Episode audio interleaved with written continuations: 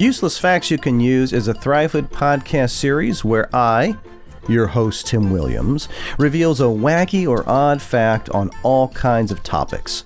So, what does this have to do with mentoring boys and young men, you might ask? Hey guys, it's just called laughing and learning.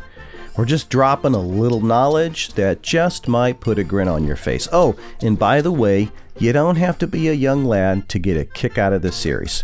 Here is today's topic. No word in the English language rhymes with month.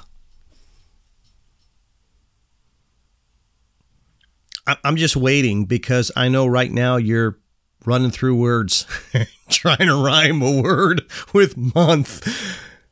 I'll wait. I'll wait. No, no, no, no, no, no, no. Okay.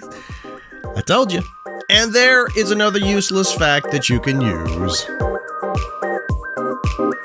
Thank